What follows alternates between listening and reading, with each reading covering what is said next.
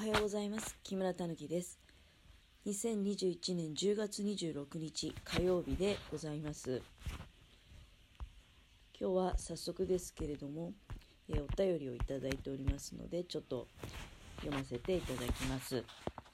えー、日暮さんからでございます。いつもありがとうございます。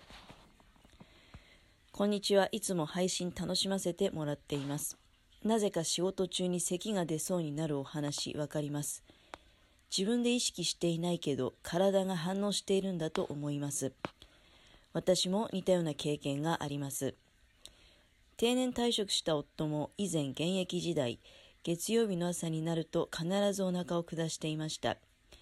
うちでトイレを済ませて出ても会社に着くまで持たなくて、公園のトイレに駆け込んでいたみたいです。それが退職してからはピタッとなくなりました。自分では気づかなくても精神的には追い詰められていて体は敏感に反応していたのかなと。木村さんは違うかもしれませんが必ず仕事中ならその可能性もあります。どうか無理されませんように老婆心ながら私の話をしてしまいました。ごめんなさい。ということで、えー、元気の玉と一緒にいただきました。ありがとうございます。まああの昨日ちょっとね、その悩み、つまらない悩み3つ挙げさせていただいて、で、そのうちの1つに、必ず仕事中に、えー、咳が出てしまいそうになる。喉がイガイガするっていうことが、まあその3つの中でね、3つのうちの2つはもう超もうくだらない悩みにカウントしてはいけないような悩みなので、まあ一番大きい悩みは仕事中に、えー、咳が出そうになるね。実際まあ、出してしまえば出るんですけど、あの、出しちゃいけないんですよ。うん、やっぱり出すと、まあ、目立っちゃうでしょうね。で、大丈夫っていうふうになっちゃいますし、まあだから、出すわけにはいかないと。まあね、本当に、最近、まあその仕事させていただいて、半年ちょっと経ち、で、春先から始めてるのでね、だから、まあ、これから寒くなっていくという状況で、まあ、そういう現象が出てきたと。うん。まあ、ただやっぱりそこにちょっとね、あの、年齢なんかも感じてはおります。まあ、昨日その悩みの話の中に入れなかったけど、何しろね、まあ、仕事中に出るのは、まあ、まあ、出るっていうか、その、出してしまいたい、以外がするっていうのは、まあ、咳なんだけど、まあ、くしゃみも、そうだしね、なんか、若い時、その、は我慢できていたりとか、その現象が比較的起こりづらい、うん、かったようなものっていうのが、やっぱりここ数年は、もうてきめんに、特に寒くなるとね、出ちゃうなっていうのはございます。で、そういうのは出ちゃうのに、言葉が出ないとかね。うん、例えば、あのまあ、ちょっとこう、仕事中なんかに、たまたまね、何かこう尋ねられることがあるんですよ。道だったりとか。どういうふうに、あそこには行ったらいいのかとかね。で、その時に、右と左がね、とっさに出てこないっていうのも、うん、まあ、悩みっていうよりも、自分に対して残念な感じですね。まあ、もちろんまだ半年ちょっとでね、その、詳しく把握できてないと。もう詳しく把握しきれれば、立っていたに水のように、もう、右だったり左だったりということもね、スラスラと言えてくるんだろうけれども、えー、それがちょっと、ないね。うん、そういうのはだから言葉出てこないのに咳がすっごくねもう不思議なんだけど休憩が終わって休憩時間中に例えば水とか飲みが足りないんじゃないっていうねうん、こともまあ、意見としてあるかもしれないけど、自分でもだからそう思うんだけど、でも、水をたくさん飲んでるとか一切関係ないんですよ。それはもうトイレが近くなるっていうだけでね。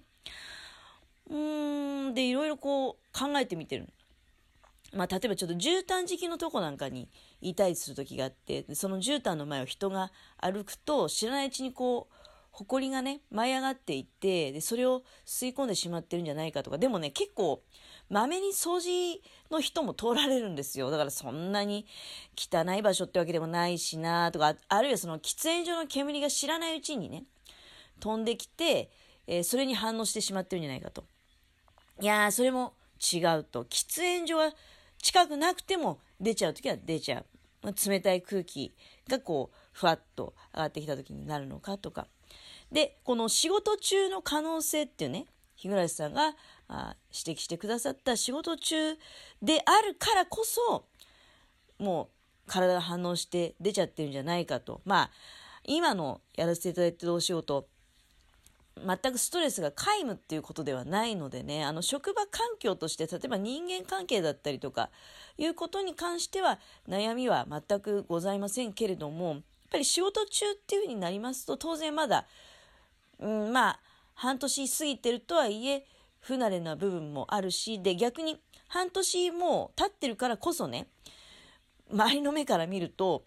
あなたもう半年経ってますよねっていう。だから、知らないわけないよねみたいな、まあ、プレッシャーみたいなのもあったり、もうそもそも、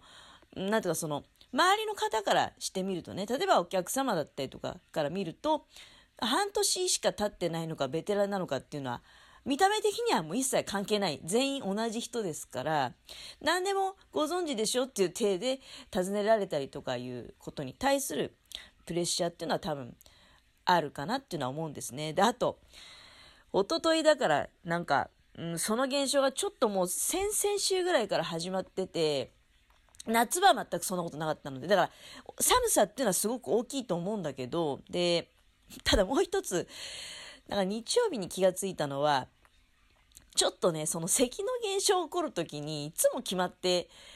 ある方がね、そばにいるなっていうことが気づいたんですよ。あの、まあ、別に同じ職場の人とか言うんじゃなくて、まあ、たまたま、そしてその人もだから、たまたまそこにいるっていうだけで、全く名前も存じ上げませんし、まあ、顔を見ればね、あの、よろしくお願いしますっていうぐらいの関係性ではあるんですけど、うん、なんかその人がそばにいると、イガイガしてくるなっていうのがあって、どういうことかなっていう、まあ、ちょっとね、それも、あの、またさらにね、えー、来週、再来週とちょっとこう、検証を重ねていきたいなっていうふうに、えー、思っていますけれども、なんかそういう、あるね、なんかその、取り立てて、その人のこと嫌いっていうことでもないし、特に別に詳しく知ってるわけでもないのに、まあちょっと微妙にね、思うところはある、あの、リアクションされる方なんですけど、でも本当にほぼ口聞かないんだよ。その、勤務中口聞いちゃいけないんですよ。あの、とにかく黙って、えー、佇んでいなければいけませんので、ん、ただなんか、中にはちょっとね、そのおしゃべりしたいっていう人もいるんですよね。だからそういう、なんとなくちょっとこう、無言のちょっとなんていうかな、メッセージを受け取ってしまった。か、その辺がだから私のちょっとね、あの、考えすぎじゃないっていう、まあ、ちょっとずいぶん前にもね、なんかもしかしたら HSP さんなのかな、みたいなことをお話ししたことありますけど、それが出ちゃってる部分もあるんですよね。だから、あの、何かしらの、なんかその、精神的な、うん、あの、感じ方で、体が、あ素直に反応を起こしてるっていうことは捨てきれない気がしますね。だから、やたらと薬飲めるような、あの、現象でもないんですよね。もう、突如現れてくるので、で、いや、あの、喉のイガイガって、今本当に、だからその、お仕事中っていうのが、結構、なんとか、無の境地っていうかね、に至ってしまうようなぐらい、まあ、ぼんやりしてるって言った それまでなんですけど、ぼんやりもしてちゃいけないんだけどね、本当はね。あ、なんかあった時に、もう、即座に対応できないといけないから。だけど、あまりにもね、なんか、そうね、午後なんか平和な時間流れてて、ついね、あの、あなんか無の境地になっていくみたいな。で、そこで突如こう、喉がね、あ、大丈夫かな？咳出ちゃうな、みたいな状態になり、で、すごくね、だこれもまあ、よりそういけないのかもしれないけど、まあ、喉にちょっと集中しちゃうと。で、喉をつねってみたりして、先々週あたり喉にあざ、変なあざできちゃうんじゃないかなっていうぐらい喉をつねってね、あの喉仏のところを、なんとか抑えようと。でも、